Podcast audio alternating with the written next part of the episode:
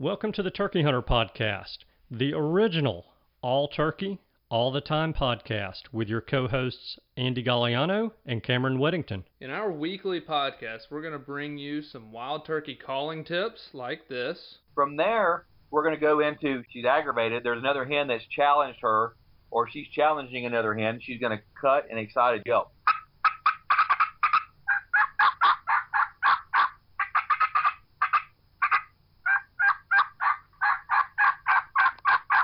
Advice from old pro turkey hunters like this. The turkeys typically don't like, I think, more times than not, to travel in an easterly direction into the sun first thing in the morning, especially after he gets up. It's a blinding thing. It, it It's just like you. It's hard for you to see into the sun. Mm-hmm. So if I have a choice, I'm going to try to make it so that I'm going to be on the west side in the morning, east side in the afternoon of a turkey. Exciting live hunts like this. Holy crap, that coming.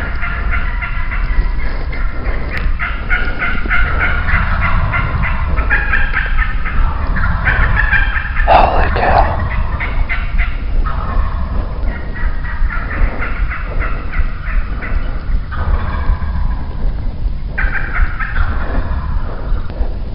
Oh, God.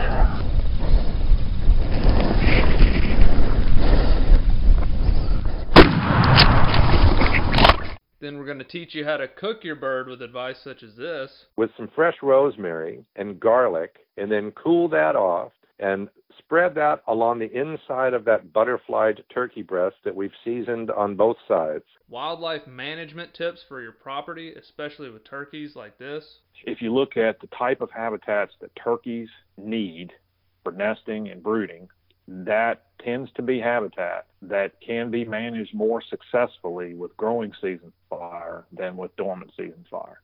And hopefully along the way, we'll get plenty of these.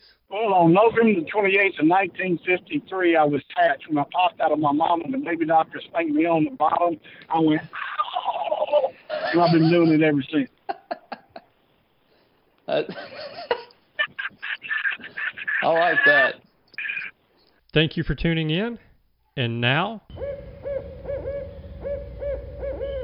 for this week's show. Hello and welcome back to this week's episode of the Turkey Hunter Podcast. You are listening to episode number three hundred twenty-seven, Talking Turkey with Kenny Mount, a k a. Chubbs. And I am your co-host and the guy who saw two dear old friends this weekend. And I'm your co-host and the guy who saw Casper this weekend. Mm. Were your friends bearded that you saw? I saw two old friends. They had some beards that were not gray, not terribly long, very, mm. very thick. Ah. And one of them, well, they both had these protrusions coming from their legs. Ah, those are the things I like to see in my friends. And one of them had a long, sharp pair of protrusions off the leg. Well, that, I'd like to make really close acquaintance with him in, what, about forty days? Well, you know, I'm not counting, but it could be about forty-four days, twelve hours, thirty-four minutes, and forty-five seconds if I was counting. Oh, yeah. Well, you know... If you were counting that. If I was that kind of guy who really cared, if, you know. If your boy with the long, sharp protrusion from his leg happened to have a cousin living out west in a colder area with a white-tipped fan, he might meet his maker in ten days, fifteen hours, and forty-two minutes. If we can find his cousin who has protrusions coming off of his leg that are as long as the one that I saw Saturday, then I'm not saying it would be a state record. No way. He would be a stud of a Merriam's. Yeah. So, so you are these the? You think these are the same boys you had hanging around last year? So here's I I wondered that. Here's the thing. They could be, but if it is, their beards are shorter. Mm. Hey, it's possible both of them have beard rot. Yeah. An absolute possibility. Uh, something with weather or something that, because we had a season here my junior year of college, I think it was. I killed four in Tennessee and called up another four or so, and I think six out of eight turkeys that were killed in four different counties all had beard rot. Mm-hmm. So it, that, in my mind, was like, all right, something happened in the weather or something, you know, maybe something that sprayed on the fields. I don't know what it is, but it seemed like it was widespread for a year. Mm-hmm. So well, I'm not sure about that, but it was interesting. And the one with the longest spurs has a very distinct looking beard. Mm. He's a distinguished fellow. So, yes, I, I'm going to try to meet one or both of them this year. Very nice. Well, I saw a hen wild turkey on private land that was the whitest albino turkey I've ever seen. She did not have a single marking of any other color than white on her. And the other albino or smoke-faced turkeys I've seen have all had normal colorations like a turkey of their head. This one had a snow white head and everything as well. Like the feathers and the skin were all white. So it was pretty spectacular turkey. Or it could have been an imposter snow goose. I'm not sure. Yeah. Yes, it could have been a snow goose. And I just about texted you that yesterday just to ask you if it was a snow goose who'd gotten lost. Maybe that's, hit I mean, on the head and it, confused. That's what it looked like. Like it was that white all yeah. the way up. Yeah. It, unbelievable. Beautiful turkey. Yeah, the picture that you sent me was obviously very grainy because you had zoomed it in a good bit, but mm-hmm. I could see no barring whatsoever on that turkey's wings. And there was usually none. Yeah, and usually your smoke phase birds have quite a bit of barring and coloration in their feathers other than white. Yeah. But this was obviously, even in that grainy picture, not a smoke phase turkey. No, no, and she is on some private land, and so I'm considering, and I've called the owner, and I do not have permission to hunt there because they hunt it, but he gave me permission to go photograph the turkey if I want to. Hmm. And I'm really considering it. I mean, it, I've never seen a turkey like that, and if I could go get some really cool photography pictures of her, that would be pretty neat to have. Absolutely, it would. So Saturday looks like it's going to be kind of a rainy mix like it was this weekend, and that's when they were in the field, so maybe they'll be back. I'm, I might have to swing by and check it out. Yeah, very cool. So I'll keep you guys updated on that, but in the meantime, we got a good show today with a guy that I don't think has been on many podcasts or, or anything other than brief appearances on the Pinhoti Project. Mm-hmm. And that's Chubbs, Kenny Mount. Yeah, and Kenny just recently completed his Super Slam. Yeah, and is the first Alabamian to red, at least, the Super Slam. Yeah. Which he talks about. So yeah. The guy knows his turkeys, without a doubt. Yeah, there's no question about that. So and, the thing I like about Chubbs the most is he's not afraid of firing a warning shot. Yeah. And you can see that quite a few times on the videos that he's in with Dave. I like yeah. that. Yeah, no doubt. He, I'll tell you what, we have certain guests on here that you can tell just could talk turkey, and I could talk to him all night.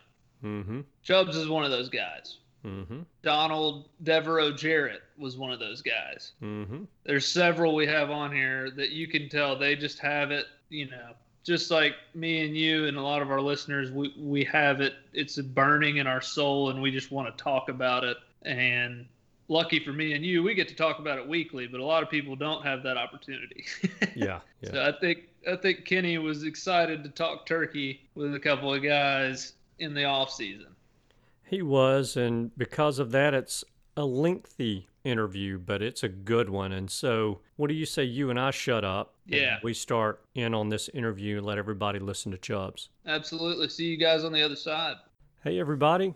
I am glad to tell you that I have on the line with me this evening Kenny Mount with, well, Kenny Mount. But you guys may know him as Chubbs on the Pinhoti Project. And, of course, Cameron is with us as well. And so we wanted to get Kenny on the phone with us today and just talk about high math. We're going to talk about some calculus. We might even I don't know, do you want to cross the, the line and get into any science at all, Kenny, or you, you just want to stick with math today? I've got a year of calculus-based physics under my belt, so if oh, you want to yeah. you want to elevate it to that, that'd be great. Oh, all right. I tell you what, we'll dabble in that just a little bit towards the end of the interview. And so sure. I'm, yeah, save I'm, the best for last, one hundred percent. Yeah, I'm looking forward to this. It's going to be a good time. So that's what that's what's in store for you guys today. Yeah. So we'll save that for the premium content at the end. Yeah, I'm going to have to get a check if we start getting into that, no doubt. So, Kenny, how are you today, and tell us where you are? Pretty good, man. Just uh, got home a little while ago and sitting on the back patio and looking forward to talking to you guys and seeing what all we can what we can kick around during this thing. Good deal. You have a little heater going in the in the back patio or a fire pit? No, man. I am uh, I'm a cold weather guy. I'm sitting out here in a pair of shorts and a and a jacket, just soaking it in. I'm, this is this is my kind of weather. Uh, you're my kind of my guy. Kind of yeah. yeah. I, I, Worst I, part about living in the South is about ten and a half months of the year, you know? I know. I know it. So, well, good deal. Well, before we get into all of this talk of calculus and geometry and then dabble in the physics, Cameron and I do this thing we call the rapid fire Q and A, where we just rattle off about twenty-five questions. And And those twenty-five questions, we want you to answer them just as quickly as you can, just kind of first thing that pops into your mind about them. And I'm going to put a stopwatch on you, and I'm going to time sure. you and see if you can beat the fastest time that we have right now, which is Tony Reynolds has two minutes and forty-five point one one seconds. Mm-hmm. Pressure. Well, I don't want to let you down, but I was always just happy to make a C. So if I crack the top ten or so, I'm probably gonna walk away with a grin on my face. So well, there you go.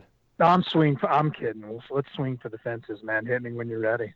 All right. So I'm gonna cue up the stopwatch here, and I'm going to press start as soon as I get to the first question. So here we sure. go. Wild turkey, grilled, baked, or fried? Fried. Wild turkey, on the rocks, neat, with cola, or with water? With a splash of Sprite. Number of grand slams? I couldn't tell you. Have you ever killed a bearded hen? Uh, no. Have you ever killed a jake? Yes. A ten-minute successful hunt on a two-year-old or a four-hour-long hunt with a clean miss on a four-year-old? Uh, I'll take the two-year-old. Me too. Favorite camo pattern? Uh, just mossy oak. Wild turkey legs, for dinner or for the dog? Oh, man, for dinner. More or less than than five strikers in your turkey vest? Less. The state you killed your first turkey in? Alabama. The state you killed your last turkey in? Oregon. Sit in a blind for four hours and squeeze the trigger, or run and gun for one hour and not shoot? Run and gun. Rios or Osceolas? Osceolas. Osceolas or Easterns? Osceolas. Osceolas or Merriam's? Merriam's. Fields turkeys or woods turkeys? Woods turkeys. Shotgun scope, rifle sight, holographic sight, or beads? Yeah, holographic reflex sight. Rubber boots, leather boots, or snake boots? Oh, leather, hiking boots, lightweight. Favorite place you've ever hunted? Oh, my God, anywhere out west. Montana, Idaho, Colorado, anywhere out west. Most turkeys you've ever killed in a season? Not enough. Least number of turkeys you've ever killed in a season? Uh, uh, probably three. Out of all the states you've hunted, which state has the most uncooperative turkeys? I can't say I found one over the other, to be honest with you. I know that's vague, but that's the truth. Yeah. If you only knew how to imitate one turkey sound to call turkeys, what would it be? A hen yelp. On a scale of one to ten, how good of a turkey caller do you think you are? On a scale of one to ten, I'm probably like a six. Favorite turkey hunting book? Uh, probably Old Pro Gene Nunnery. Who taught you how to turkey hunt? Uh, a conglomerate of people. From West right. Virginia. Think of the toughest turkey you've ever hunted. Did you ever kill him? Yes. Do you prefer long, sharp spurs or long, thick beards? Oh, spurs any day of the week. The biggest mistake turkey new turkey hunters make? Listening to everybody else. How long does turkey season last in heaven, and what is the bag limit? It lasts forever, and there is no bag limit. All right. You Pretty succeeded good. With your C, your quest I get the for top ten. Average. You got there. Hey, that'll, if I can get average on anything, I'm happy. I have you at three minutes, seven point three seven seconds. That's pretty strong, man. I guess as long as I'm under five, that's cool. Yeah, I, I don't think I did it in under five minutes. I mean, I and, and I wrote the dang question. So yeah, yeah, it's like one of them, you know, the hardest state. It's just like, there's, that's like a, you could really have a long answer to that, you know? Oh, yeah. Oh, yeah. Well, and, and you, you saying you're a six on calling made me feel really rough about myself. Because if you're well, a six, and, you know, I'm like, way down there. Well, it, and like, you know, when we were kicking it around before this thing got started, it's like, once again, the calling thing, it's like, there's just so much emphasis put on, you know, calling, and it's yeah. just like anything else. You, you want to be as good as you, you possibly can, but it, it's just it, in my, and all this is opinion. None of this is fact, but it's, it's just a part of the equation, you know? Yeah. So many variables, and, and, and calling just gets beat to a pulp. But anything else, just why not be as good as you can be with anything you do? I mean, if you're going to become a turkey hunter, why don't you become a good caller? Anybody right. can do it, you know? Yeah. Some people have a, a knack to do it better than others because of their ear. It's just like someone picking up a guitar or playing the piano. Um, it's the same structure. Um, you, you hear it, you can replicate it easier, but a lot of people can't hear it. And they don't want to put the time in to get it, you know, to click with their with their brain and their ear. Right. Once again, most of the turkeys, I mean, I've hunted with, you know, Dave. He won the Grand National Contest, and I've hunted with Jim Pollard. I, you know, years ago, he won it three or four times, and um, turkeys just recognize a certain ability with that, you know. I mean, there's yeah. been many days Dave and I have come back to the truck, and we haven't come within a country mile of killing a turkey, and he's throwing the kitchen sink at him. So it's kind of overrated, but there are times that is totally can make or break the deal, you know. Yeah, yeah, yeah. You're you're exactly right. I'll tell you this real it's quick. Subtle I'm, stuff. That. I'm pretty sure I've shared this story on the podcast before, but I went and hunted in, in Iowa and uh, hunted with a friend up there, and he said, well, I'm, he said, look, I'm tied up with work this afternoon, but I'm going to let my son take you out. And his son was probably twelve at the time and hadn't ever really turkey hunted much. And so me and his son, I get, get to his property. Me and his son go out. We walking around a little bit and calling. And we're standing at the top of this draw, and I'm calling down into the draw and nothing. You know, I'm not getting any kind of sound or anything. Well, I, you know, I'll I'll do this when I'm hunting with kids. I'll just turn around and hand them the call that I'm running and say, you run it. And so I did that with his son. I handed him that call, and he squawks out some god-awful hen turkey getting molested by an elephant while being run over by a garbage truck sound. I mean, it was terrible. And the turkey down in the draw goes, ah! And I just looked at him, and I, I thought, I didn't say anything negative at all. And I just thought, I, I think I'm going to quit today. I think today's that I, the day that I quit. And I just, yeah. uh, you know, he turned to hand me the call, and I said, just hang on to it. You're going to need it. You're going to have to call this turkey in for me.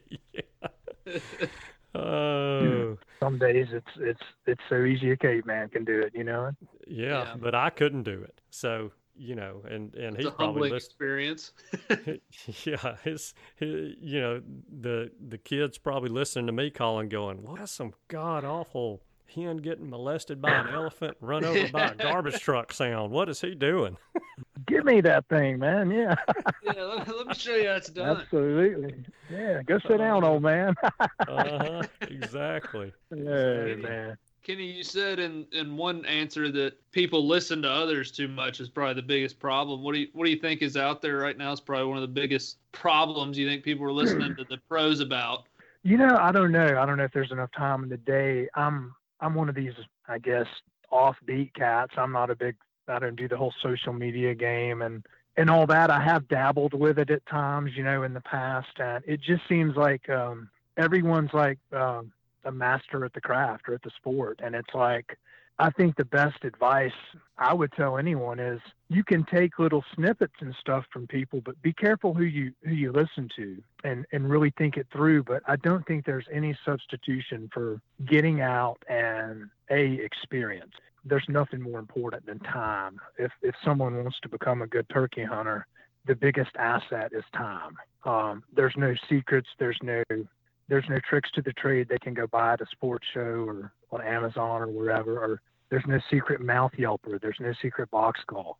It's yeah. simply time and putting the time in the woods and really kind of taking and formulating your own style of hunting. And I think a lot of the times that could take absolute years to to incorporate, and you're never, ever going to like be there. You're never going to say like, I'm, I'm there. I'm, this is it. I've got it figured out. But I think until you can really get in the woods by yourself, especially, and start kind of taking different things from different people and kind of coming up with your own thing, because if you just spend so much time listening to what everybody else is telling you, I think ultimately that probably cost you a little time, because with all the things out there that you got, you know, that are out there now versus when I started, when I started, it was just V H S tapes, and you could, you could go to the video store and rent them. Like Quaker Boy had a bunch of them. Mm-hmm. Primos was just getting in the gig, but a lot of that stuff was just hunting. Yeah. It wasn't a lot of tactical stuff. And the first time I ever crossed paths with the Denny Gulvis video, that was literally like finding a suitcase full of cash. Like, I'm sure you guys have seen him, but when I watched his first V H S tape, like everything changed. It was like, this guy's on a different level. And when you start thinking like that, you know, and, and you and you can pay attention to people like him, there's there's just a lot of fluff out there. You got to be careful what you, you got to be careful what you put in your brain, you know, or like get in your. So yeah. I hope that wasn't too long-winded, but it's just yeah. it's really really watered down these. Do you? And that's cool. It just doesn't fit me. Do you use the Gulvis style Yelper for your mouth calls? You know, I've got some of his calls. Uh, heard they're hard. The first though. time I ever heard, it's a, yeah, you got to huff them. It's it's a totally different way of getting air out of your, you know, if you depends on how you blow a call. But the, honestly, you know, the first time I ever heard Denny call, I'd never heard anything like it. Still to this day, he's one of the most, if not the most realistic guy I've ever heard calling him with a Yelper. And then when I heard when Matt was toying around with some of his calls and some of the contest, I couldn't believe it, because Matt's Yelp on his regular call, which is just a combo cut, is unbelievable. Like, to this day, Matt's probably got the best hen Yelp I've ever heard. I'm talking about Van Syson. I'm sure you're aware of that. But, yeah, yeah. But when Matt blows a Gulvis call, it's unreal. So guys that can really blow them, that the hen Yelp and stuff it'll do on it, it's it's sick. But no, I, I don't blow. I have a few of them, but those aren't the calls that I blow when I go home. Yeah, I'm not, I'm not Not on Matt's planet.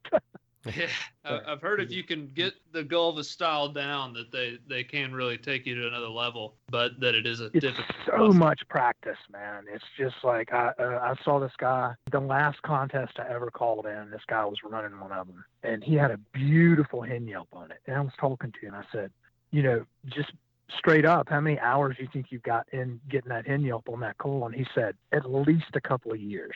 And quite honestly, I thought he probably had the best hen Yelp in the room, and he didn't even break the top five.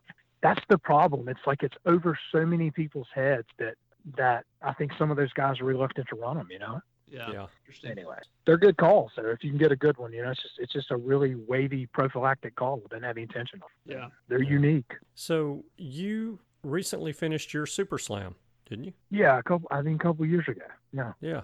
So in Arkansas, wasn't it? Yeah, that was that was the last the last straw. Is that it's actually the last state I had that spring. It was kind of really weird going into a season with one state left. Like there just wasn't enough stress, you know.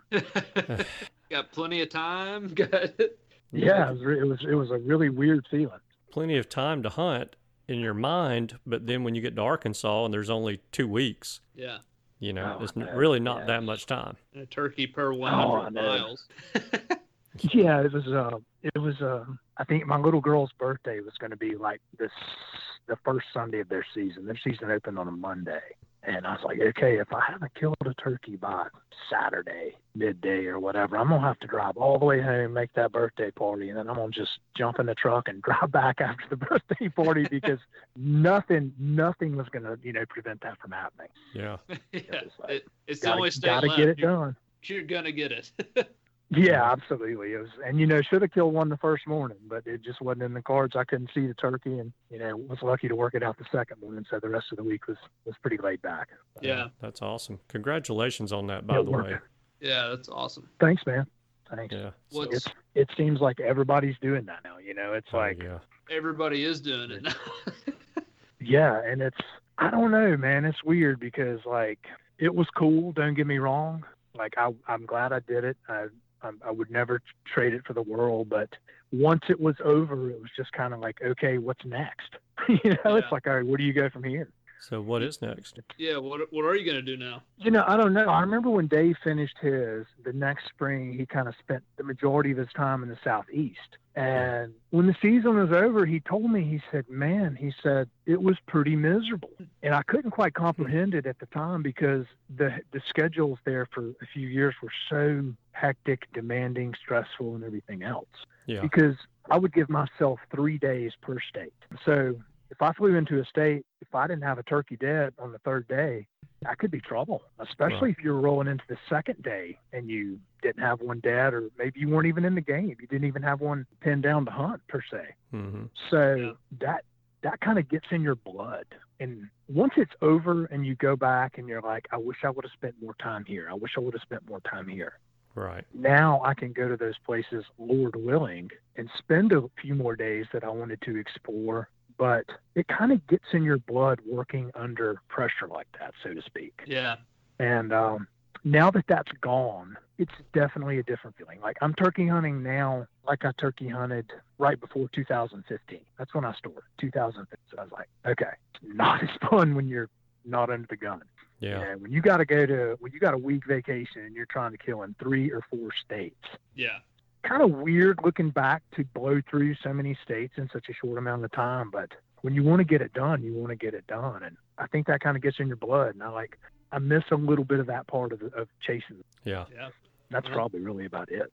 Yeah. Yeah. But you are right. It is definitely a more common thing these days. It seems like every turkey hunter I run into, you know, even if they've only killed in two states, they're, they're starting their super slam, you know, everybody's. Oh, I know. I was, I was in a motel in, in Delaware. And I had three days to hunt it. And I got sick too. It was a bummer. So I'm I'm, I'm checking in the, the motel or whatever, and they're like, well, Alabama. They're like, what are you doing up here from Alabama? I said, just you know, came to do a turkey and whatever. And they're like, yeah, we just had this old guy leave here, and he was uh, he's up here trying to kill a turkey in every state. I'm like, oh, no kidding, that's cool. And um, they're like, yeah, he's got like two left. And I'm like, awesome. And you know, you're thinking, all right, who the heck is this? Because you kind of know where you are in line, and you're like, all right, I'm down to like two states. Yeah. So it's kind of like, all right, who is this guy? And they're like, yeah, he didn't kill one. He's got to come back next year. And then I'm like, I'm going to beat him. You know what I mean? I don't know who he is, but I'm going to beat him. And you're not really that competitive, and it really doesn't make it. But if there's any competitive bone in your body, you'd be lying if it wasn't a little competitive, yeah. you know? Right. I'm going to yeah. beat this old guy now. And did you yeah, register? Absolutely. Like, you know, it's funny. I had no intention of ever doing it or any of the registration or any of the slam thing. And Dave and I, we were taking a late, a last minute, late season trip to the Northeast about six years ago, well, almost seven years. And he was really chasing that U S slam hard, right? And, you know, we talked about it. We drove from here to Vermont and back. So we had plenty enough time to, to get caught up in the car. And, you know, the more and more I listened to him talk about it, I said, you know, man, I think I'd like to try it. I need it. You, you always want a challenge in turkey. Yeah. And I said, I need, I need to think about doing this. And when I really got to looking into it, and I said, you know, there's a lot of turkey hunt history here in Alabama and some fantastic turkey hunters and just a lot of, a lot of background, pretty deep here, deep rooted. And I got to looking around and I said, you know, nobody's finished it from Alabama. And nobody's on the books for doing this in Alabama. And I thought, wonder if I could, could slide in slide in there and, and be the guy to do it. And so two thousand fifteen, I said, let's let's do it. But luckily, man, doing this stuff now for close to thirty years, I had a decent foundation to start with. I started traveling turkey hunting back in nineteen ninety-five. So just, you know, dumbing around the country, I had probably seventeen or eighteen states under my belt, you know, when I got started. Yeah. yeah. So that really, really helped out in, in the long run, you know. Yeah. But that was that was able to able to kind of start with a you know with a couple of years already out of the way. Right. Yeah. Yeah. So. But yes, to answer your question, I didn't mean to get off track, but yeah, I, I finished the thing and it sat idle for a year and a year and a half. And a friend of mine from Florida who'd finished it a few years ago, he registered his and checked in. And he said, "Are you ever gonna?" He said, "This doesn't mean anything until you, you know, make it official." And I'm like, well, you got a point, because there's probably a lot of people out there that may tell somebody they did it, but not a whole lot of people really doing it. And so, yeah, I, I just, I sent them in all the stuff, and I think they registered like the end of last season or something, maybe. I don't remember. Yeah. Nice. But yeah. Nice. Can, Cameron, Figured, are why you not, registering man? your make, birds? Make no, I haven't registered any of mine. Yeah. I'm I never registered to one until I finished the whole thing. It was a paid, don't, if you ever want to register, don't ever wait till the last minute because it is a nightmare. I bet. Just do it as you go. Yeah. Do it as you go, man, because like I'm trying to pull kill information from the nineties.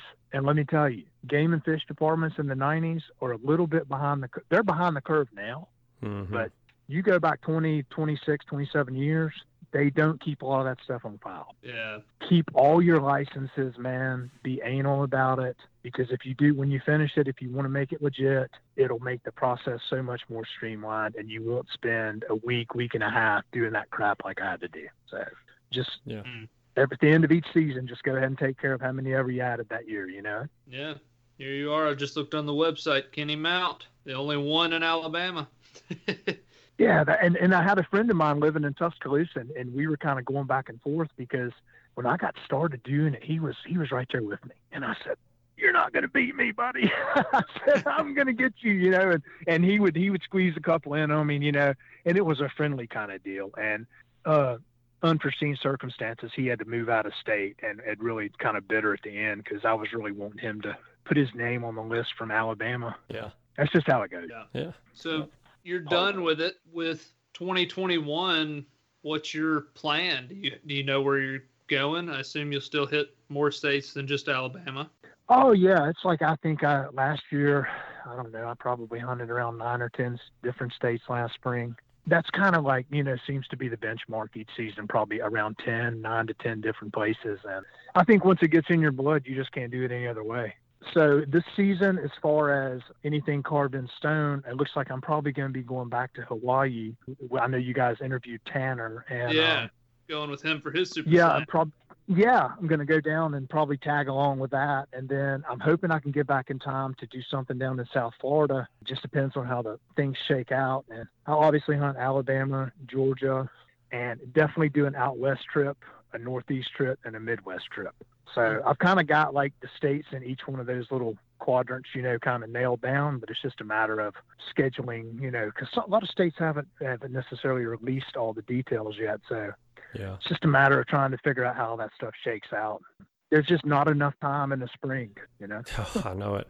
Never is. Yeah. Do you typically drive to uh, drive on these trips that you that you go on, like Midwest and Northeast? I do. I do. I, I if I can drive it, I typically will. Now, when we start looking into the far, far west stuff, like, you know, Montana and Washington, all that, I'll hop on a plane. And yeah. Dave and a couple of guys went to New Mexico last year, and they drove, but they, they stopped in Oklahoma to break it up for a few days. And that's a, that's a pretty good drive from here to New Mexico. So oh, yeah. if you can break it up like that, sure. But Midwest, Northeast, I'm typically driving it. Yeah. Yeah. Are you? You never know when you're going to have a couple of days and you swing in somewhere else and hit it. Exactly. That's right. That's why I like to drive. Absolutely. And just having your stuff, man, because, you know, when you fly, nobody wants to pay all the oversized baggage fees, which are a pain in the tail. But just if you do minimize it and you weigh your bags and you keep them under fifty, sure, you can streamline it to where you can get your vest and your boots and all that crap that you need. But you're still, I still always feel kind of handcuffed because it's nothing like having everything at your fingertips, like in your ride, you know? Right. So mm-hmm. You always got to buy a cooler at Walmart and then end up giving it to somebody at a gas station so they can load it down with some, you know, Zima or something. So it's just, you're always having to waste money, you know? Uh, you're showing your age now, Kenny. Hang on. Don't be talking about Zima. No, it, it, it's there, man. It's there. That's too funny. Are you are you still involved? I know last season you were on there a little bit, but are you still involved with the Pinhoti Project videos at all, or have you kind of decided to not be as involved in that? Well, when when I was doing that with him when he first came out with it, we were we lived in the same zip code. Oh, okay. I could, back when I had a uh, yeah, back when I had a good arm, we could have hit each other's homes with rocks, mm-hmm. and we both moved totally different directions, so. Logistics have definitely played a part in it, and it's just a lot harder for, for me and him to, to do all that stuff that, that we did the first season. You could actually see, I think his second season that he did, I think I hunted with him a little bit here in Alabama and Florida, but mm-hmm. even that season we had we were not living uh, in the same locations. It was much harder. So logistics have kind of just stepped in the middle of all that. Yeah, that makes sense. I just I wasn't sure if you were – you know, done with the slam. And hey, guys, let's face it. let's face it, I'm not cut out for the camera. You got to be, you got to be young and, and, and good looking and all that. And I'm old and dried up. He's got to get some better eye candy on there if he wants to keep his keep his fans, you know. Or maybe one of those fuzzy lenses for the camera, you know, that kind of soften you up a little bit, make you look like a supermodel. Just, yeah, just something. Give me a little bit better physique, a better personality. I don't know, man. I think it's too much work. So ultimately, the move probably worked out in his in his favor. There you go. That makes yeah. sense. What I, I will say, one thing I wanted to make sure I talked to you about, because watching. I watched the first season of Pinhoti Project. I hadn't really seen much since then, but in that in that first season, watching you, when y'all would set up on a turkey, I mean, it was like a science when you would pick your setups. And you especially, mm-hmm. I noticed, is like, man, Chubbs, he always, like, they sit there and analyze every aspect of the setup before they sit down. You know, at, what are some, like, factors you think you take into account on, like, your setup? For turkeys, you know, back in the rapid fire thing, I forgot exactly what the question was, but I made a comment about how, you know, there's just too much information out there. There's, we kind of hit on it a little bit at the beginning, mm-hmm. and you know, you hear so much about calling, especially a lot of it's from guys that have won a contest somewhere and they're automatically like professional turkey hunters or whatever, and so much of it's based around calling. But ultimately, man, my opinion, there's nothing more important. Nothing. You can't. You cannot. Hammer it enough. That is the name of where you decide to sit down and where you decide to initiate this conversation, however you want to reference, wherever that is going to take place. And it may take place in multiple spots between now and when you hopefully get the opportunity to kill the turkey. But every move is going to make or break the outcome of that hunt. I don't care how good you call. I don't care how good your gun is. I don't care how nice your hand load shells are, how far it'll shoot. All of that stuff is totally irrelevant if you cannot analyze the situation. You have to be able to analyze it in a timely manner. A lot of the times, just a few seconds can cost you. To me, there's nothing more important than it. All of this other stuff is totally irrelevant. You know, I, I mean, how good your glass call is, how much your box call costs, or how much your boots are. It's, all that stuff is just so, it means nothing at the end of the day if you don't know things that can only be taught through experience. And if you don't have time to get the experience, that's where you can get in trouble by try start listening to a bunch of other opinions to things to try to shorten the curve, when ultimately there is no way to shorten the curve. You can't jump rungs in the ladder. You're going to have to climb every one of them, and there's no end to the ladder. The ladder doesn't have a top, and you're going to have to put your foot on every one of them, and the setup is the key. And nobody gets it right. We get it wrong way more than we get it right. But your ability to analyze the terrain, analyze the situation, and the quicker you can do that, sooner or later, you'll start you'll start having a little bit more success at what you're trying to accomplish, you know? Yeah, I think... I hope that wasn't too long-winded, but that's a very that's a very serious subject that could be discussed for, for quite a while, you know? Yeah, I think that the... kind of birth of OnX being in everybody's pocket has really improved setups that killed a lot of turkeys, because it's, you know, it's really weird that you bring that up, because you know, when I hunt with Tanner, Tanner's quite a bit younger than me. I think Tanner's around thirty or something. When he started turkey hunting, they had the cell phone with the with the uh, Google Map or Google Earth and all that. Yeah. And like we would be hunting, and we'd be in the in the timber or whatever down here in Alabama hunting, and he was always pulling that thing out. Well, when I started, I would, and I still do carry a compass, but I would take a U S G S topo map, and I would take it, and I would take off the areas that I wanted to hunt in, print it out on a smaller piece of paper, fold it up at the time, this is pre-laminating, put it in a Ziploc bag, put it in my vest, and just reading the U S G S topo maps, like when you would get in the woods, you know, I mean, this is timber ridges with rolling hills and all kind of stuff. Yeah. You don't have, not that flatland's any easier, trust me. Just pull that map out, and it just expedites when you can look at those topo lines. I know guys now that are my age or older that can't read topographical maps, and I'm like, that's that's pretty simple. Yeah. To me it is anyway, but the kids now with the OnX and the cell phones and all that, take the phone out of their hand and drop them off. And a lot of them don't know which way to go. And yeah. I give him grief all the time about it, because I feel like some of these kids without these OnX and without these apps, and there's nothing wrong with OnX. I love it. Trust me, it's great. But I'm thankful that I got to grow up turkey hunting without all of these uh, I don't know, would you call it a crutch? I don't know if that's fair, but no, um, I definitely would call without it. All these. Yeah, it's great. Don't get me wrong. But what it can really do more than anything, it can get you where you need to be so much quicker. Yeah. That's the key. You know, it can, it can cut down that travel path and you can, well, I don't have to climb, climb three fingers. I can go up and hit a sat or hit this bench. This bench will cut off three fingers and put me right where I need to go. If you know that turkey's cutting those bench, cutting those uh, spurs or whatever, you know, there's just, it's crazy, man, what all's out there now. It's nuts. Yeah. yeah. You hunt and have hunted a lot of, you know, and I, I'm, I'm going to use the term loosely, mountainous areas. And sure. so the, the, the topo maps for you probably have been huge, but are there some trends or, you know, usual paths that you see in those hilly terrains, those mountainous terrains that that you would look at a map and say, okay, that might be a good strut zone, or that might be, you know, an area where we could get around and, and call this bird in? I mean, anything like that that kind of sticks out in your mind? one hundred ten percent, sure. There's just, there's just certain things uh, about different types of terrain, and It, it pretty much holds true for anywhere I've hunted in the country except for South Florida.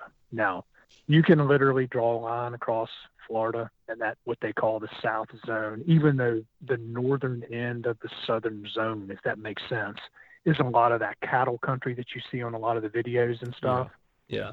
But when you start getting down to about as far south as you can hunt the Osceola, that is hands down the most complicated terrain to not only hunt turkeys in, but to try to navigate in, because there's no OnX, there's no satellite imagery, there's none of that stuff unless you really spend some time down there that you can start to break the code. But once again, that's a great place, the great thing about hunting down there, because there's no, the crutches are less effective, so to speak. But back to your question, yeah, there's a lot of things in rolling country and stuff that you look for, especially if you've never hunted it. If you're going to go to some national forest out in Colorado, big rugged rolling terrain and all that, there's certain things you're definitely going to look for that can, you know, can help you get ahead of the game. If there's turkeys, you know, obviously that's the biggest right. thing. But uh, yeah, there's certain things that stand out. And then, that, and then never does it hold true all the time, but there's a lot of times it'll, it'll save you a couple of days of scouting, you know, for sure. Yeah. So what are some of those things that you might look for?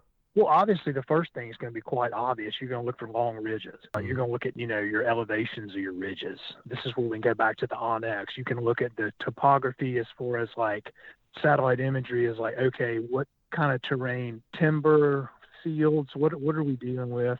And the biggest thing you want to look for is a long ridge to where you can get above things and cover a lot of ground in a, in a short amount of time to put your ears over the most amount of territory possible. But a lot of the times when you have like a main mountain, let's just use direction to keep it simple. It's running north-south. You guys know that that mountain's probably going to have a lot of secondary ridges, or I call them finger ridges, that'll run perpendicular off the main mountain. Mm-hmm. Yeah, those things can go down and... Sure, they're running east-west. They can go down and they can fork. They can have spurs off them.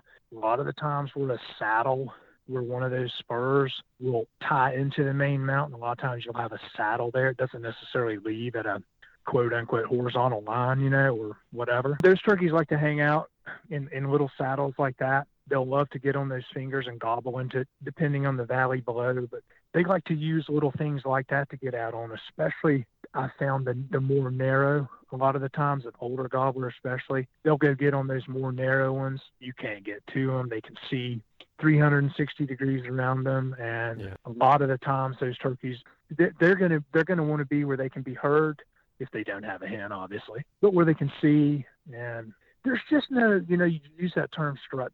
And I hope nobody takes offense to this, but I've never seen a spot in the woods that a gobbler pitches out of his tree and goes to every day and struts. Now, does he have a spot that you may catch him in strutting from time to time? I guess. But it seems to me, that granted I'm a slow learner, that the hens dictate more than anything what the gobbler's going to do. Now, if you got a gobbler that doesn't have hens and he's going to a spot to look for hens, very rarely have I found them where they go do the same thing to the same flat to the same spur. It's... To me, they're almost unpredictable what they're going to do. Mm-hmm. You can see one do something one minute and you think, okay, tomorrow morning, I didn't kill him today. I'm going to get over there on that flat where he went and gobbled, and you'll go over there on that flat, and he won't, he'll fly down and go the other way. Um, I just, I've never seen a lot of turkeys do the same thing day in and day out. Not to say it doesn't happen, but you can see a, you can see strut marks in a road. There's no guarantee, in my opinion, that a turkey's going to come back there that day and strut in that road. Like I said, this is all relevant to hens though. The, the hens dictate the game, you know, and that's, turkeys aren't really hard to kill in the grand scheme of things. The hens just make them really hard to kill. That's right. That's the that's the Achilles heel here. Sure, there's old gobblers out there that you can throw the kitchen sink at. You you know, it seems like you can't get to them, but if you have enough time and have enough patience and you're analytical enough, you can you can kill them. It all goes back to one word: it's time. It's, this whole thing's based around time. If you got time to hunt them, you're going to be a good turkey hunter. If you got time to hunt a particular turkey, more than likely you'll probably figure out a way to kill him. Yeah, but if you don't have the time, that's the most precious commodity in hunting turkeys, in my opinion. Now, if you got two thousand acres that's just overrun with turkeys, well, that can change things. Yeah, that helps. And yeah, we need for your most G P S of the guys I know.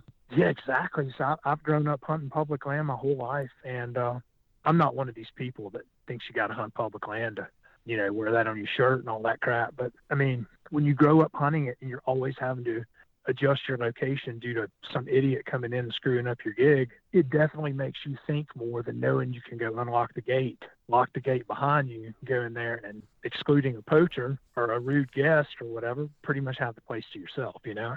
Mm-hmm. Yeah. Turkeys are turkeys. They're going to be difficult regardless of where they live, but oh, yeah. people interference can make things a little bit more difficult from time to time. What do you think? I hope I'm not getting too long-winded with all this. No. no.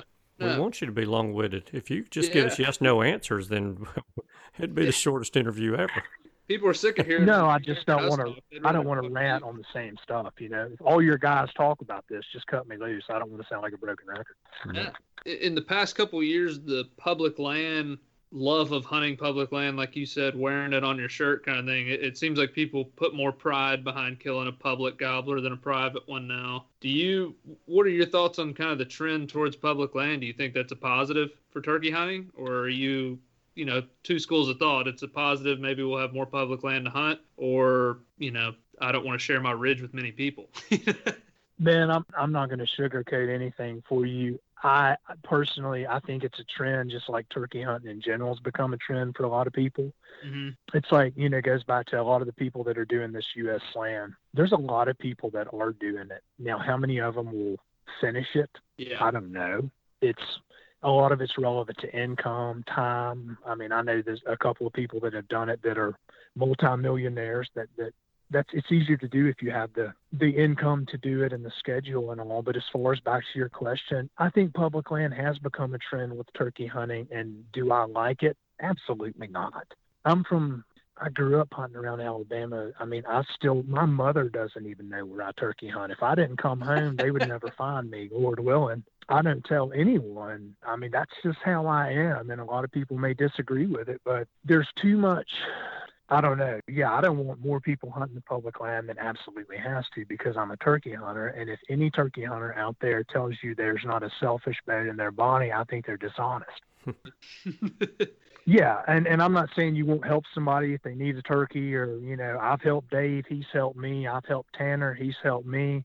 You know, you just got to find a good clique of guys. And yeah. I found in my age, and granted I'm older and on the end reclusive, the smaller my group is, the better off I am. Mm-hmm. When I got into this U S Super Slam thing, my my pond kind of got a little big. You know, it's because there's a few yeah. people doing it. And, hey, man, so you went to Louisiana. Well, where did you go? Well, good luck getting that.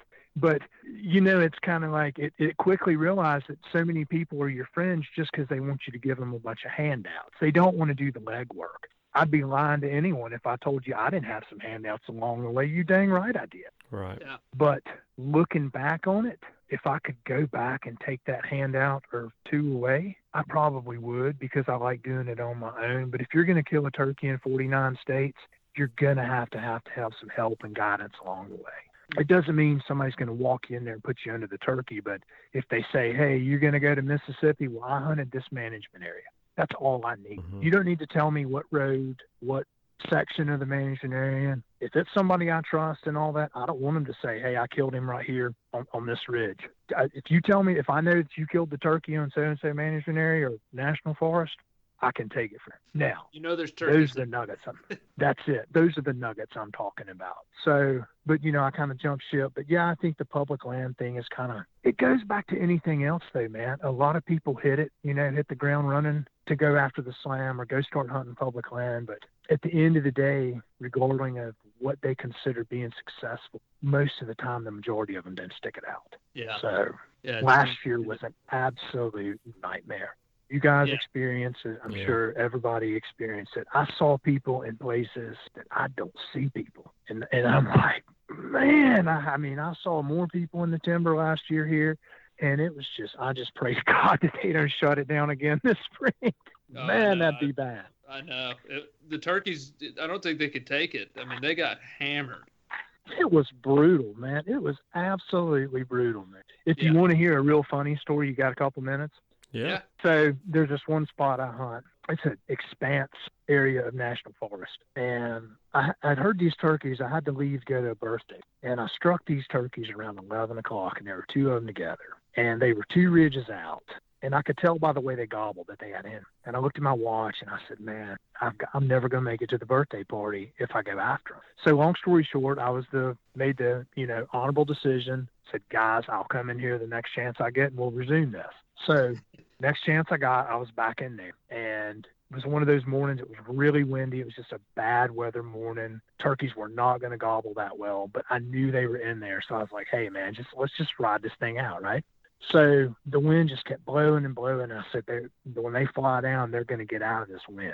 Once again, things to think about. You know, they don't want to be in it any more than you do. So use your terrain, use your topography. Where are they going to go? Could just be a short hollow, you know, but yeah. look at the way it's blowing, just just little things like that. So I said, I got to get down. And I saw this little short, steep hollow on my map. And literally right when I got just above that hollow, and it's what I call a razorback ridge that led over into the hollow, really narrow top. I'm talking this one was like six or seven feet, maybe wide.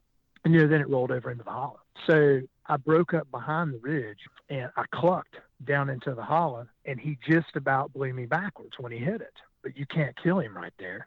So you gotta you gotta make the right move, and I backed off on him and pulled my gun up and just was expecting to shoot him any time. And about the time I got the gun shouldered, right behind me on the other side of the hollow, this cat rips a yelp out. It was like cutting, yelp. I don't know really what he was doing on a slate call. And I knew at that moment the gig was up. I said, man, he's just, he's heard this turkey gobble. He's walked right down in this hollow and busted him. Like the kid walked literally, when he called, he was literally visible to anything in that hollow. You see what I mean? Yeah. Yeah. So I'm like, man, you know, this is going to slow things down a little bit. Still had a great chance to kill the turkey. Just knew it was going to be a few hours now. So I kind of stand up, and all I've got is my gun because I have crawled up to this tree and left my vest and sling and everything else down in the woods.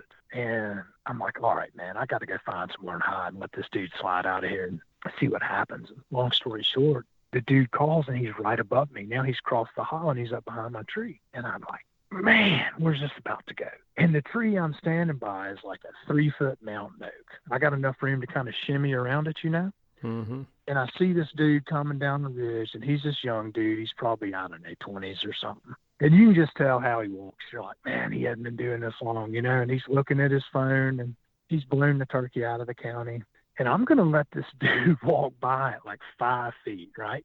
And I'm just going to slide around the back of the tree and let him cruise right on by me, right? The cat gets out there at like seven or eight yards, has no clue I'm in the woods, sits down at the tree. I'm like, man, I'm going to be standing here all day because I just didn't want to deal with him, you know? And he sits down, he gets his phone out, he's Facebooking or whatever kids do. He gets his mouth call in, and it goes back to the, the kid in Iowa who made that turkey gobble with the yeah. hen that was getting raped. uh-huh. He put this, he made these noises, and they were just ungodly, you know? You want to go over there and be like, look, man, let's let's take this from the top.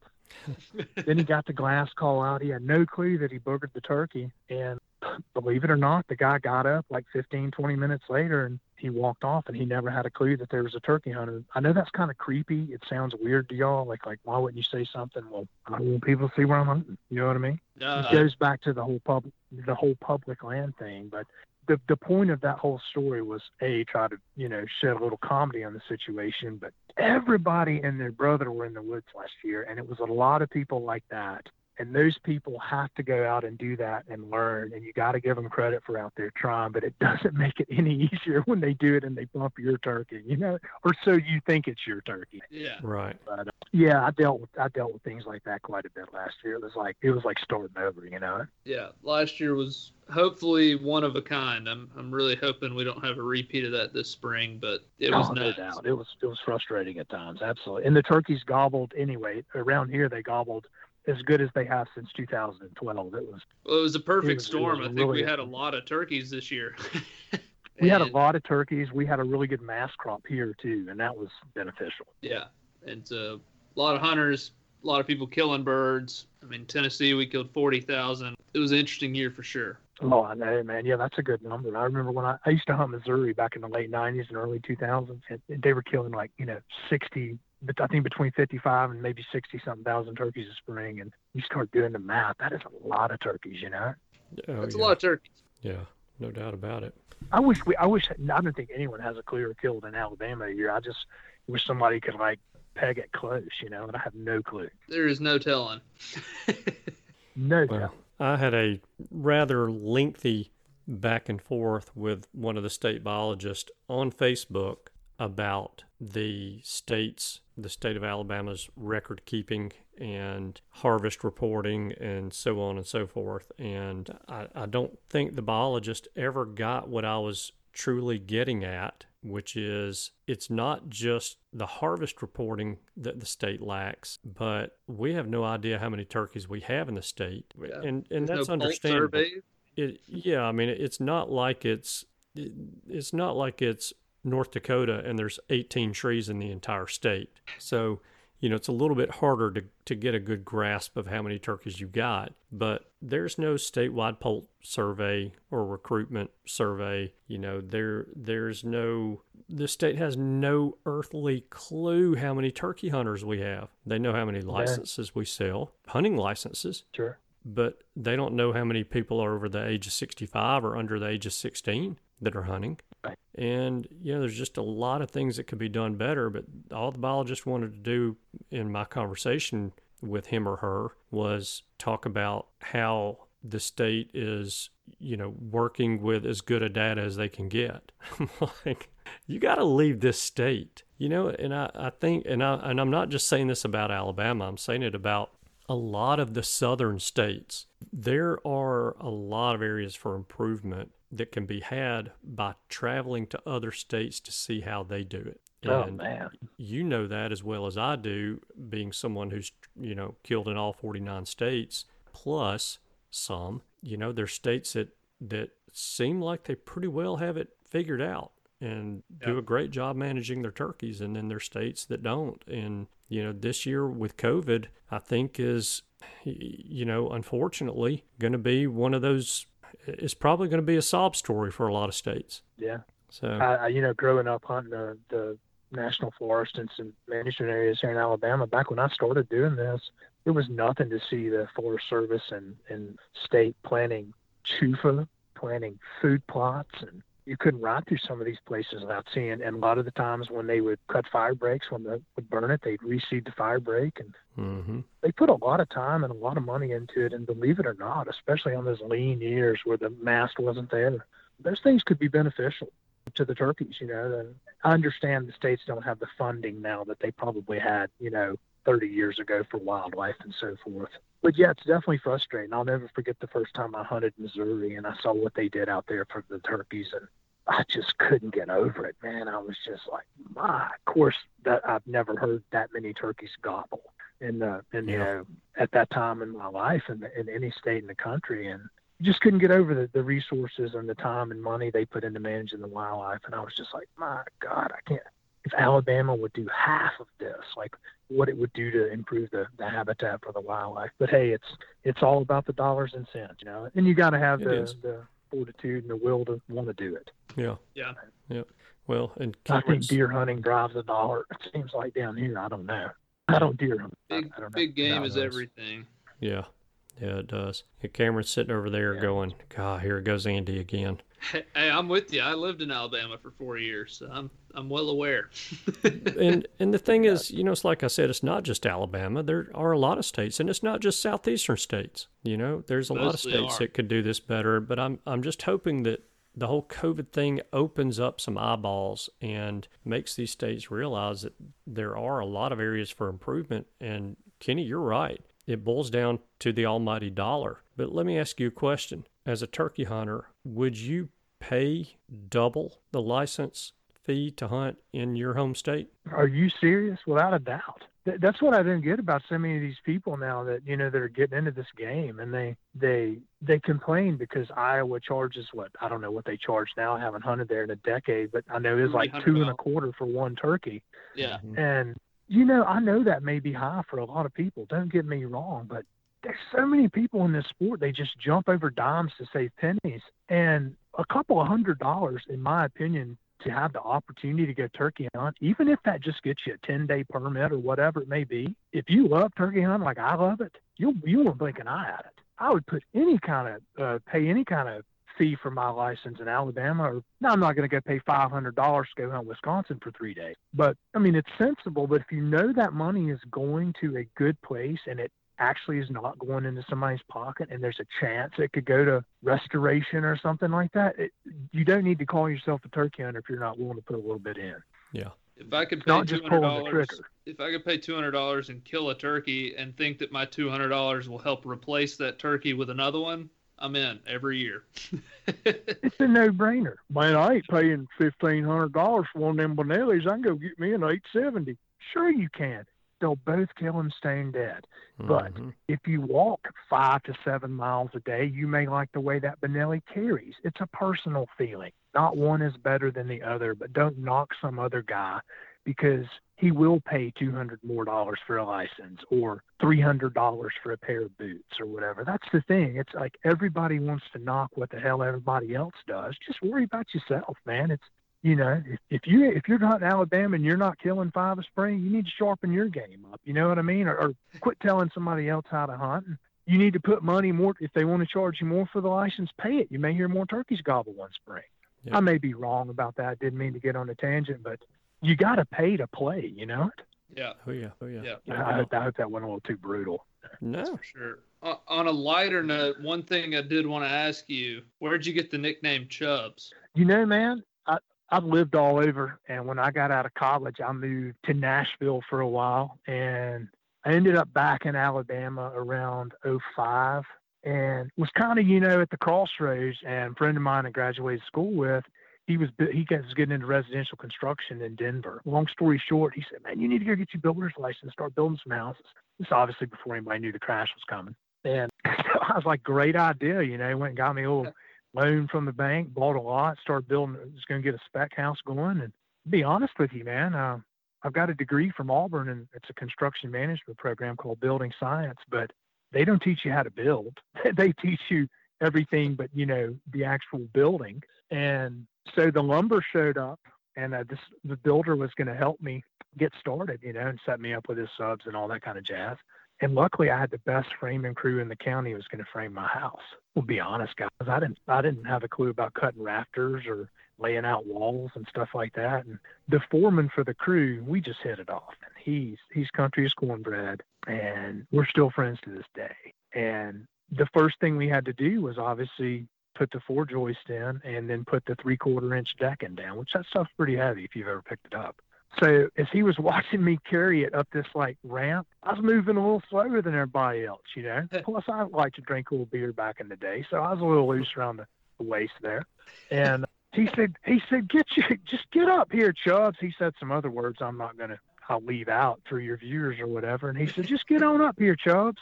And, man, I just fell out laughing. I said, I love it. And he said, yeah. And so it is It is just a select few people have been calling me that. And Dave thought it was the funniest thing ever.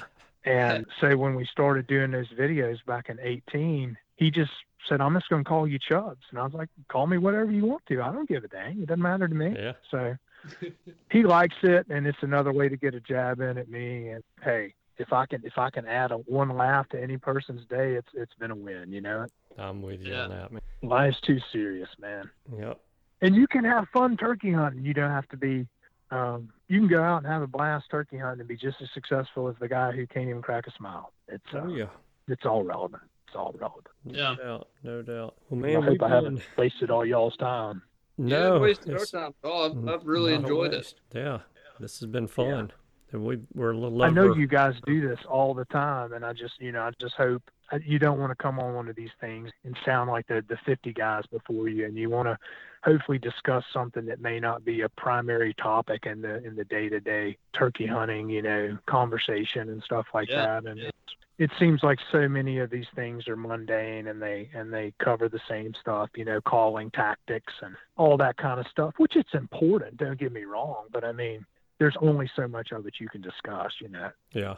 Well, yeah. the there's, good thing about our sport is that you can ask four different people, four different turkey hunters. Four different, four different answers. Yeah, the same question about how do you do X, and you're going to get four different answers. And the good one hundred percent thing, and you already, you've mentioned this already, they're all right for the most part, but yeah. you just got to find what works for you. And so, you know, every one of the people listening to the show got to find what works for them. And, you know, what I do might not work for them, and it might not work for the turkeys they hunt, but what Cameron does might work for them. So, you know, that. And it all goes back to time. You, you got to have that time to experiment and You're and right. just be careful who you who you take advice from. You know, that's the biggest thing. I mean, there's, I can remember probably the first twenty or thirty turkeys I ever shot, I probably was the biggest bad boy on the block. Don't you mess with me, man. I've got twenty. I, I know what I'm doing. You need to listen to me. And, and then you, you get another fifteen or twenty years down the road, and you're like, I've never had a clue what I'm doing. You know, man, this, I, this is just, this has just been total luck. So it, it seems like the, the, the, the fewer someone's done it, the, the better off they, they think they are. But the only thing I've learned is I don't have a clue what's going on. I just got to get up and go every day and hope like heck I can work it out. I'm with you on that. That's right. Yeah.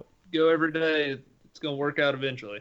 Yeah, the rest of your life may not, but at least you'll enjoy yourself March through, you know, the end of May. You guys been, have probably done it right, but I didn't. I did it the total the total wrong way. Well, I was going to say, I've been there, done that. So, yeah, the rest of your life may fall apart around you, but, heck, at least you'll have fun in the turkey woods. uh, man, I'll tell you what, I have, I have burned more bridges because of this sport. It is, I don't mean like friends and stuff, just lost some really good women and jobs, and you know that that's a lot of people say, you know, you you got to have a good woman and a good job to understand it, but that may be funny on a shirt you buy at the Cracker Barrel or whatever, but there's a lot of there's a lot of truth to that. Like, if you don't have people within your circle that understand it, then it's life's going to be it's going to be a nightmare. Yeah. You know, because it's not most most employers or women will put up with a guy that, you know, and I'm not talking casual, I'm talking about, you know, sixty-five, seventy days. That's yeah. that's tough. Yeah. yeah. Well, and, you know, a lot of people are not going to understand it. The majority of people are not going to understand it. But if oh, yeah. you can get them to where they can accept it and tolerate it, then you've got a winner. Yeah. Yeah, absolutely. I still, we still butt heads every spring, and I get in fights with family members and all that. But it's just like, you know, really, if I could go back and do it again, sometimes I say I wish I wouldn't have done this. And I was wishing all my friends that are in such better, I don't know if they're in better places, but sometimes it looks better. You know, who knows if it's better or not. You know, they got the lake house, the mountain house, and, you know, the, everything else. And, you know, I'm out here just like, God, I hope I can pay for what I just did on a credit card for three months. You know? Yeah. Like, I just bought a lot of fuel. Yeah. And a lot of plane tickets and hotel rooms and hunting licenses. I don't know, man. It's uh, the funny thing about it is, and I never knew this till a few years ago, someone that may get addicted to, I don't know, drugs or gambling or golf or whatever it is, for some of us, this is an addiction that falls under the same umbrella. Mm-hmm. It's Absolutely. it's it's not it's not a leisurely sport. You know, it's not a, a pastime. For people like me and Dave and Tanner and probably you boys and a couple other guys I know, it's non-negotiable. Mm-hmm. And I don't want it to be that way. I don't want to make your life more difficult, but if you take it away from me, it's probably like an addict without a fix or whatever, you know? Yeah, that, that's it's, absolutely right. There's much more to it for some of us than I think a lot of us realize. Yeah, the, those three months are sacred. I mean, they they don't get interrupted. And let's yeah, let's cut the crap. It's sure we're every day we wake up, we're blessed to go out and, and be just be vertical, regardless of what we're doing. But you know, oh, I just love being out there and listening to the songbirds and seeing the sun come up, being one with nature. Hey, that's great. Don't get me wrong, but I'm there to kill a turkey. And that's the only reason that gun's across my shoulder, and that's the only focus of that task. I may not even notice the birds chirping or the sun coming up if a turkey's gobbling. You know it? Yeah. I mean, it's uh, that stuff's great. Don't get me wrong, and I don't mean to be weird about it, but it, I'm there for one reason, and that's to find a turkey and hopefully get him about thirty yards. Right. Not sixty-five like all the new kids shoot them. sixty-five is a close shot for them these days. Man, I don't know. You ought to, you ought to ask a lot of your listeners, maybe you do, about the range, because how many people really understand how far fifty-five yards is? Way and further. You guys may shoot them that far, and I don't mean to be offensive if you do, but that's a poke, man. No, no, I, I don't. I, I that was one. I used T S S for one season, and I noticed that I was thinking that I could shoot them basically if I saw them, and I was like, I, I'm going back to lead. Like, I need. I don't want to be. You know, I, I love. I love tungsten, man. I've been loading that stuff now for about I don't know eight or nine years, but I never used it or never put a shell in the chamber of the gun thinking I was getting ten or fifteen more yards. The biggest thing I liked about it was I could shoot. I could carry a lighter gun, the lighter chassis frame. Yeah. You know it. Yeah. yeah. Um, It was a weight. It was a weight thing for me because I was like, I'm tired of toting a six pound, six and a half pound gun. If I can tote a five pound gun, that's a pound goes a long ways on a gun. Yeah. And, yeah. But you know, now you got these guys, you know, oh, I shot him at seventy yards and sixty yards. And I'm like, sell the damn gun, go get you some golf clubs, dude. You know? Yeah. Yeah. We all make mistakes, especially in open temp or open fields and stuff. fifty, fifty, sixty yards. That's a, It's a long way to shoot at a gobbler. Yeah, that that's just too far. Uh, I'm I'm with you there completely. I I actually called out Realtree. They they posted a video of a guy shooting one at eighty yards, and I called him out, and I was like, "This is crap. Like, that's not turkey hunting." Are man. you serious? Yeah, he shot a breeding put- gobbler on top of a hen at eighty yards, and. Did he just stone him and have to go finish him off? Did he did he just stone kill him? No, it was he had his head up. He just I think he got one pellet in the spine, held him down, and he rocked the hen too. But luckily, it got up for him and ran off. But they posted that on YouTube, and I, I everybody on the comments was just like, "This is crap. Like, take this down. We don't want people thinking they can shoot him at eighty yards." So they actually did take this it down. weekend. This weekend, when you're if you're watching football or whatever. Look at the goal line and go to the next the opposing twenty. Yeah. And imagine it's, it's imagine way. You take the size of an offensive lineman standing on that field, and you take the size of a gobbler, and you put the tip of your barrel on the goal line, and you put that gobbler down on the next on the opponent's twenty. Man, that's just you can't be doing that kind of stuff, man. Yeah. yeah. yeah. It's totally a long way.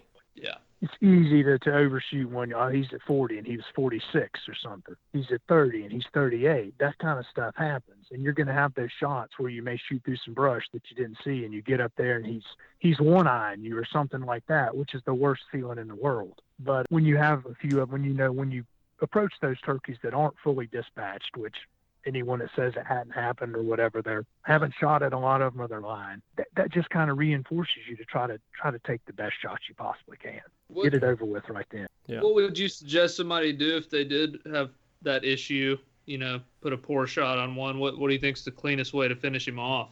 Do you shoot him again or do you use the butt of your gun? You know, I, I don't want to lie to you or anyone. I've probably done a little bit all of it. If it can be done, I've probably done it. Yeah, just um, whatever's quickest. Yeah, I'm going to be honest with you. That's, that follow-up shot deal can get kind of dicey. Obviously, if the turkey's getting some ground on you, if he's not immobile and he's got his, you know, wings popping the ground and kind of running, his wings are balancing him, especially if he's getting in air or whatever, well, then it's a no-brainer. You got to you got to get him down. Mm-hmm. But I'm going to be honest with you, man. If it, when that moment happens, when you get up in one and he's he's immobile, but he's not he's not dead yet, and a lot of the times it's a – it's a neck break situation or something along those lines. You know, it's, it's going to be the quickest possible thing but I'm not going to take two steps back and decapitate. Yeah. And I think a lot of that, as weird as this is getting ready to sound, because if you're breaking the neck of anything, there's that's kind of morbid in its own right, but I don't feel right taking his head off his body. Like I, yeah, my respect for him is a little bit greater probably than some, but it's not just a, a piece of, it's not just a dead bird, you know, with a beard or spurs or it's, there's so much more to a wild turkey than me. And I don't want blood all over him. I don't want it to be gory. I don't want it to be, uh, yeah, I want him to look like he just fell over dead in the perfect yeah, situation. In his full um, glory. That's right. Yeah, these kids that put these pictures out there for kids to see with the, the the head detached, and then they'll have a picture of the shotgun shell or whatever. And I'm just like, they miss the point. Man, I don't know. Yeah, yeah. I just you just hope they're seventeen years old and they're they're gonna stay after it one day and learn that that's he deserves a little bit more than that. But yeah. I'm kind of weird about my turkeys. I they're they're hard to come by, and I like I like a I don't want to be disrespectful toward them. You know what I mean? Yeah. Sounds kind of weird. You just trying to kill them, but try to do it the best possible way you can, I guess, if that makes sense. Yeah. yeah. I've always, weird, but... I've had that happen two or three times, and I, I usually just unload my gun immediately and use the butt of my gun to break his neck. And that, that usually works pretty quick. That's a real good way to do it. I've actually seen, you know, when I started doing this, and if you watch the videos from the late eighties and early nineties, when someone would shoot a turkey, man, you wouldn't believe the speed. From the minute the gun was shot and the turkey went down, it was like you were trying to steal home to get to that turkey. Yeah, half the time, because like, they weren't dead half the time. Yeah, and like, so I grew up hunting them to like, you shoot a turkey, you just, you get to them as quick as you can, because you got to get out there and grab them and make sure they're not going to go anywhere. But, you know, over the years, and especially with the the optics now and the, and the, and the ammunition and everything we have, it's like, I don't know, that part of the game just kind of disappeared. You know, it got yeah. fell to the wayside, and you, I don't feel that need to. It's amazing more people didn't trip over their gun and get shot. You know. Yeah. Yeah, that's true. I, I used to be one of those sprinters as well, and I've I've calmed down on that. Yeah, it's it's it's it's it goes back to that ladder. We're always climbing a new rung, and some. It's amazing that you most of the time you don't ever look below you. You just just keep going up it. But it's fun, man. I just hope I haven't worn you guys out. I don't ever talk to many people about turkey hunting. I got a small group, so it's fun to actually talk to people. I've enjoyed man, we, it. We sure appreciate you coming on here. I hope maybe we can have you again sometime. And yeah, I'll probably never get a call back. It's like, God, that dude doesn't shut up. But man, you know, we hadn't been around turkey since June, so it's kind of like yeah, the first of June. It's kind of like some of us. It's a it's a daily thing all year. It's not just a February or you know what do you. When you start practicing calling, well, if you're not a good caller, you need to call all year. You know? Yeah. Every yeah. time I'm in the car, there's a call in my mouth by myself. Yeah, it's just like anything else. Yeah, it's it's you know, it's it's just like the more you put into turkey hunting, it's just like anything else. The more you're gonna get out. Yeah. That's so true. So true. Well, Kenny, I think we'll wrap it up. I I sure. really have enjoyed talking to you, and I promise you, I could talk to you for another three hours if you wanted to, because as you said, we're all addicts in this sport, and uh, nothing better than talking to a fellow addict for sure. yeah. yeah, I just I just you know I just try to look at it from a different, trying to talk about stuff that you may not hear as much, because you hear a lot about the you know the. the the calling and the other things, but you don't hear there's so many. Turkey hunting to me is a tool chest, and you have to have a it has to have a lot of different tools in it, and the sharper each tool is, obviously the more proficient and efficient you're going to be, mm-hmm. because so many people just want to have one or two tools in there and think that's going to going to be able to fix any job that yeah. they have to deal with, and the magic that's bullet. Just not the case. Yeah, it's just not the case if you hunt them the way some of us like to hunt them, you know, and not that our way's better than the next guy, but I need everything I can possibly have when I go to the woods as far as, you know, tricks and things up my sleeve, because it seems like every turkey you sit down on is always something different. Mm-hmm. And uh, when you think you got them figured out, you better take about ten steps backward. You're getting ready to get in trouble. Well, if you don't take ten steps back, they'll they'll set you back ten steps. So yeah, exactly. Try to beat them to the punch. Yeah. Yeah, yeah, absolutely. Yeah, no doubt. Well, man, well, guys, thank I've you. I've, thank you I've for the opportunity. It. Yeah, thank you for taking yeah, time out, sharing some knowledge with us, and sharing some stories. It's been a lot of fun. Absolutely. Now, we we didn't talk about any physics, though. No, thank God. All right, refresh me. Do you remember the Pythagorean theorem? Uh, I, I think that was uh, that was a girl I went out with in college. The ideal gas along. I mean, God almighty, I didn't think if I got, I thought when I started physics, I thought if I can get through this, I can handle anything in life, anything. Oh, that was a bad year, man. But uh, let me ask you guys a couple questions before we get off. Are you guys both doing the slam thing too? Yes. Yes. How, are you close? Getting, getting closer? What's going on? Andy's pretty close. Yeah, I I actually How started close? mine about in two thousand two, and me and a, a oh, group God. of buddies from wow. college are, are started out doing this together, and we were doing about a state a year, and then, you know, after about ten years of that, we said, well, we need to step it up a little bit if we're ever going to finish this, because, you know, forty-nine states, and we started it when we were thirty, thirty-one, something like that. Uh, none of us are going to finish it. So we started doing two states a year, and now it's gotten to three or four states a year. And so I'm at thirty-five right now. And oh, yeah, you're over the hump. Okay. Yeah, yeah, I think this coming season, we're, we've got about six or eight states on the list, which will be the most states as a group that we've tried to tackle. And so... Yeah, that's, that's, yeah, I had to go, I think there for a few years, I think I did nine or ten, three or four years in a row. And yeah, you know, I have so many people that, that do ask me, one question is, is always the same. What advice would you give somebody that's doing it, right? Simple. Of course, you've been doing it so long, this probably wouldn't be good advice for you, but slow down. Like if I could go back and do anything again, I would have, I would have completely slowed down, and I would not have made it the goal to be the first on the list from Alabama. That yep. would not have been the goal. The goal would have been to soak it in, enjoy it, and go on for the ride, because I don't know why the hell we all got in such a hurry to do it. Dave, me, Tanner. I think it goes back to, like I said, you get into that, that adrenaline rush of saying, okay, I got three days to kill a turkey here, and if I can't kill him in three days, I got to come back. And mm-hmm. that's daunting. So yeah. that's the biggest thing. If I could go back and do it again, I would not have done. If you do three or four states this spring, that's got to be just about perfect. Yeah, I just can't think of how, how much more enjoyable that would be. You're going to get there, you know, Lord willing.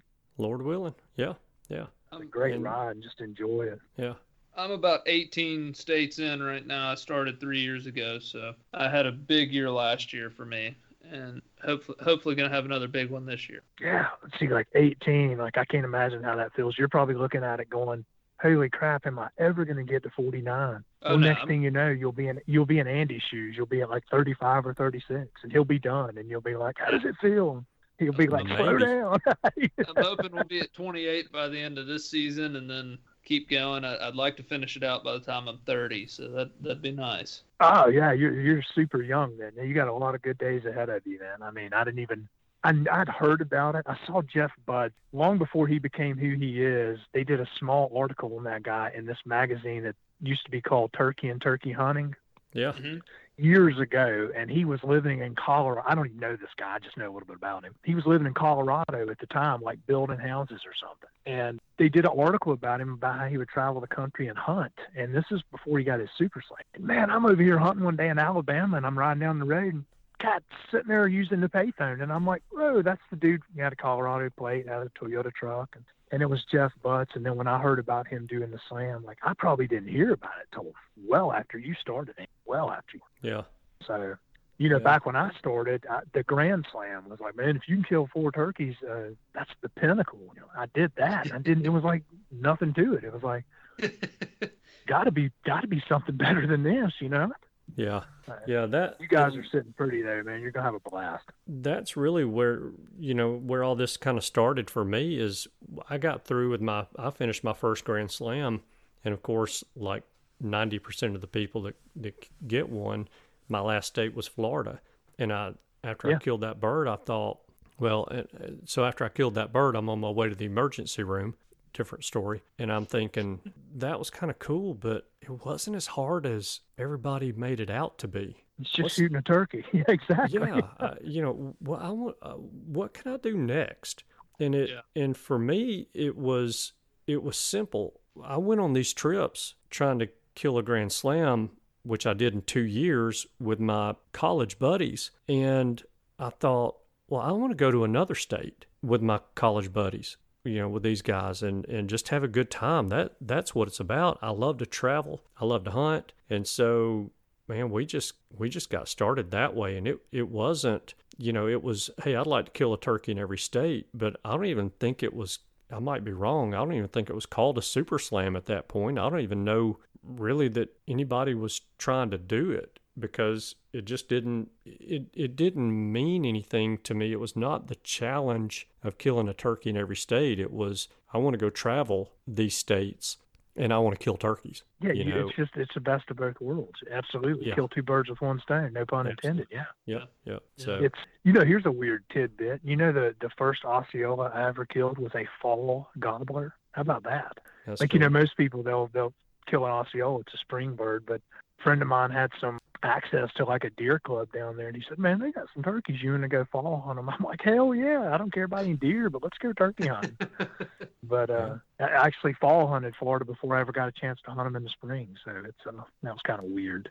Do you do but, much um, fall hunting now? You know, I used to back when I was younger, last few years of college and all that. A county here not far from me, Talladega County, had a fall season, um and Randolph County had one, and we would go hunt them some the Here we go again. Just talk about spoil. The first morning I ever fall turkey hunted in Alabama, called in a whole flock of two-year-old gobblers. I mean, it was just, and it was all downhill after, I mean, all uphill after that. It's just like, you got to be kidding me, man. Just I, I went out there and treated it like a spring morning. There were these gobblers yelping in the tree down in the bottom of this hollow, and I'm just some eighteen-year-old idiot out there yelping back at them, and they walked up there to me. What are the chances of that? I mean, killing a longbeard in the fall, it's as hard as it sounds. It's uh, I actually oh, yeah. did a little traveling. I fall hunted West Virginia some, and Florida and all that. But you know, now being older and traveling so much in the spring, it's definitely fallen to the wayside for sure. Yeah, yeah. It's yeah. a great way to hunt them, though. You hear far more calling than you do in the spring, as far as the hens are concerned. You know. Oh yeah. Mm-hmm. So if you're into the calling and all that, so you can definitely hear a lot of, you know, whistling and stuff like that, but you'll hear that occasionally, I guess, in the spring. I don't hear it all that frequently, but it's it's definitely there. Mm-hmm.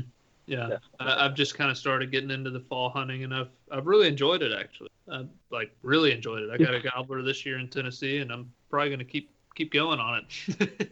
Congrats, man. That is awesome. And, you know, like going out there and busting them up and, and calling them back and all that like that, it really is, uh, if you really get into them and it works out, it is a blast. It really yeah. is. Yeah, you don't. You'll you'll hear them gobble. You'll see them strutting from time to time. But I mean, you're not gonna. That's a rarity, you know. It is for yeah. like the spring, more of a dominant strut, you know, is what I found. That that's that they're not strutting to come up and try to steal a woman or anything. Yeah, the a lot of slow days in it too, you know. But it's fun. Oh yeah, you might not hear anything for a couple of days, but you got to look for those little nuggets of sign more so than anything. And yeah, man. Well, congrats on y'all's uh, slams. You'll. Like I said, Andy, it sounds like you can see the end almost. What do you got, fourteen left? Yeah, yeah. After this year, years and you'll have that knocked out. Yeah, yeah, it's, uh, to... it's a blast, man. It, it is, it is. So I don't know. We talked to Tanner the other day, and it really got me thinking. You know, what am I going to do when I finish it? You know, what what is it going to feel like? And so I, I, I don't. I, you know, I, I, if you're like me, you're probably going to be a little bit depressed. Yeah, uh, I'm sure. Not like you're going to be laying at home crying. You're going to be like, what in the hell are we going to do next season? You know, yeah. It's like, what are we going to do? Well, then you can say, wait a minute. You remember that time I killed the turkey? We all killed our turkeys the first day in, I don't know, New Mexico or wherever. Let's go back there and spend a week and hunt that. You know, that's kind of like so many places I want to go back to. You know, and I got to go to a handful of them last season, but it's, I was laying in bed last night just trying to map it out. You know, like, where, where can I go? What, what am I going to do? Where, you want to go to way more than you have time. That's right. That that's sixty or seventy percent of the fun is yeah. mapping it all Absolutely. out, laying it out. Yeah. What Dude, what's it, next? Strategizing. You know, man, they give me Tanner and them. They give me grief because I'm O C D to the hilt, type A, anal retentive. I drive everyone nuts. But it's like I want, you know, man. That that is that is it. The strategy. When I get there and put my feet on it, I want to already know so much about it that I can get through there blindfolded. You know it. Mm-hmm. Yeah. I just. I just lay in bed looking at maps and studying that stuff. I mean, it's people are like, what is wrong with you? I'm like, well, you meet anyone that turkey hunts sixty-five, seventy days of spring, they are really demented individuals. Plain and simple. There's nothing normal about any of us. The rest of the world's probably pretty normal, but we're definitely on an island. Yeah. Yeah. And there's nothing wrong with that. I, I'm, I'm happy right there album. with you. I, I think we're cut from the same cloth because my wife will always be like, "What are you doing on your phone?" And she looks over there, and I got you know maps pulled up. She's like, "What are you looking at?" I'm like, "Where I'm turkey hunting next year." Yeah, she thinks you're checking out Terry Underwood. You're looking at like some, yeah, you know, studying some ridge system or something. Yeah, no, you want to see it here. It's, it's, I promise. But anyway, yeah, it's good deal. Well, guys, I've enjoyed it. I'll just, I'll just too, nip it in the bud because I'm rambling and I'm sorry. No, no, I've, I've enjoyed it. It's been a lot of fun, and let's definitely get you back on again sometime soon. Yeah. Thanks, Kenny. Anytime, and, and guys, best of luck to you this season, and I hope you Same have, a, you. as always, a safe season, but I'm not going to kid you. I hope you knock the heck out of them. It's a good you deal. Too. Thank you. I hope you do, too. See you, buddy. Absolutely. You guys have a good evening. Anytime you want to give me a chance, uh, shout, give me a call, man. We'll do it. Right. Thank you. Sounds good. All right. Bye. Take care, man. Enjoyed it. Yeah, yeah me too. You too. Bye. Bye. All right. Well, yeah, it was, it was lengthy, but man, what a cool episode. I'm glad we got to talk to him and pick his brain because I, I don't think many people have gotten to do that.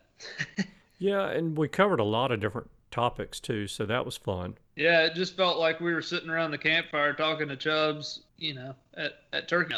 About what it felt like to me. Yeah, and I hate that I didn't have a drink in my hand for that interview, but I'm making up for it now. There you go. There you go. Yeah. I, I was the number one thing I wanted to make sure I asked him was how did he get the nickname, and so I'm glad we got the story there. Because he's not a he's not a chubby guy, like no, at all. So I, I've always wondered where in the world did he get this nickname. Mm-hmm. But that was interesting and great interview. I, I think there was a lot of good info to be had there in just a normal turkey talk chat. You can always pick up something from hearing people who have done it for a while. Yeah, no doubt. Well, very cool. So I've got the favor of the week this week. Yeah, I think it's up to you, man. What's what are we asking of folks? All right. So this actually is a big favor. The big favor of the week this week is, you know, when I switched the show over to the premium format about four years ago, it made quite a few people angry. And there were some people who found the show over that four-year period of time and listened to an episode or two that were a little bit upset that they were going to have to pay to listen to the rest of it. I get it. You know, I, I knew this going into it when I made the decision to go premium. And now that we're back free, I have looked at the reviews that some of those people left during that period of time on whatever podcast player they were listening to the show on. And some of them were not real kind and not real happy about having to pay to listen to the entire episode. Yep. So I would like for you guys who are listening now to this totally free episode to go on to your podcast player app and leave a five-star rating and a review and bury, absolutely bury those negative reviews that we have because they're not valid anymore. Yep, that is true. So that's a great favor of the week. I hope people actually take that to heart because that really helps drive some traffic to us, which, you know, in turn makes us motivated to put out a free podcast for everybody. So absolutely. And go leave takes, some reviews. Get yeah. rid of the haters, man. That's right. It takes thirty seconds. If you'll jump on the Apple Podcast Player app and put some five-star ratings and reviews on there, Cameron and I will give you a great big hug when we see you. For sure. So that's the favor of the week this week. And unless you've got anything else to add, I'm going to wrap this puppy up. Wrap it on up. All right. Thank you guys so much for tuning in this week. We know that you have choices. We appreciate you spending your time with us. We hope you have a wonderful week. And we look forward to seeing you again next week. Goodbye. Goodbye. Thanks for tuning in. You were just listening to the Turkey Hunter podcast. If you enjoyed the show, please go on over to iTunes and leave a five-star review. And make sure to head over to w w w dot i am turkey hunting dot com to subscribe for free turkey hunting tips, tactics, strategies, and product reviews to help you have a more successful turkey season. And stay tuned for upcoming episodes on hunting afternoon birds, how to film your hunt, and the breeding cycle of hens, as well as some guest interviews. Thanks again for listening. We know your time is valuable, and we appreciate you sharing some of it with us. See you next week.